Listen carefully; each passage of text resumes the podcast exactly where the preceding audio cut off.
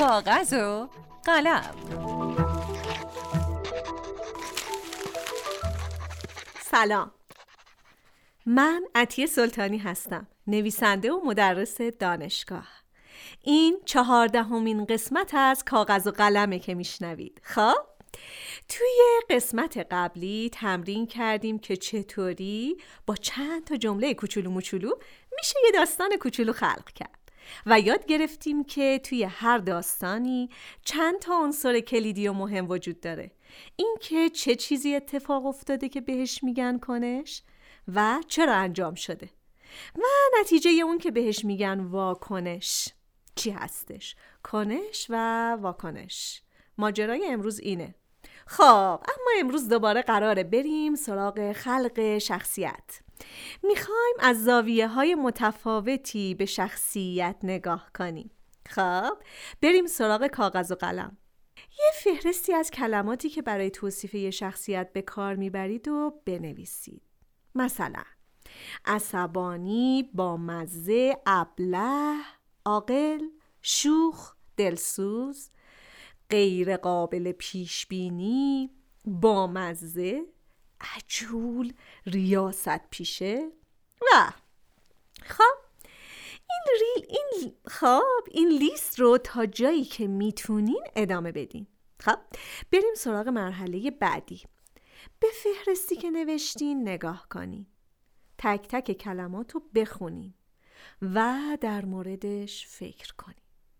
حالا بیاین کلماتی که در تضاد با هم هستن رو جفت جفت کنید و یه توضیح مختصری هم بهش اضافه کنید. مثلا ابله اما عاقل. ممکنه که یه زنی ریاست پیشه باشه ولی یه عاشق بیریا هم باشه. خب یا زنی عصبانی باشه و قابل پیش بینی هم باشه. خب برای تمام جفت کلمه ها به همین روش یه توضیح بنویسید. حالا یه فهرست جدید داریم. هر جمله توصیفی از یه شخصیته که شما خلقش کردین حالا مرحله بعد.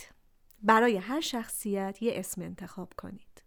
مثلا کامبیز ابله اما عاقله. سمیرا یه زن عصبانی و غیر قابل پیش بینیه و خیلی هم عاقله. خب به همین ترتیب فهرستتون رو تکمیل کنید. بریم سراغ مرحله بعدی. خب مثل تمرین یازدهم که شکل یادم رو کشیدین شکل کامبیز رو بکشین. همین کامبیزی که دیگه میشناسیمش دیگه. سعی کنید از نقاشی کردن نترسین. اگه فکر می‌کنین کامبیز چاقه شکلش رو چاق بکشین. حالا دور تا دور کامبیز جملاتی که می‌تونه ظاهرش رو توصیف کنه بنویسین. کامبیز چاقه شکمشم بزرگه چون که کامبیز تیرویدش کم کاره کامبیز موهاشم وزوزیه مثل داییاش یکم هم شاید به خاطر تیرویدشه. بعد که توصیف ظاهرش تموم شد بریم سراغ داخل شکل. حالا از درونیاتش بنویسید. کامبیز عاشق سفر کردنه ولی این بی‌حسی ناشی از بیماری کوچولو هم تنبلی بهش اجازه نمیده.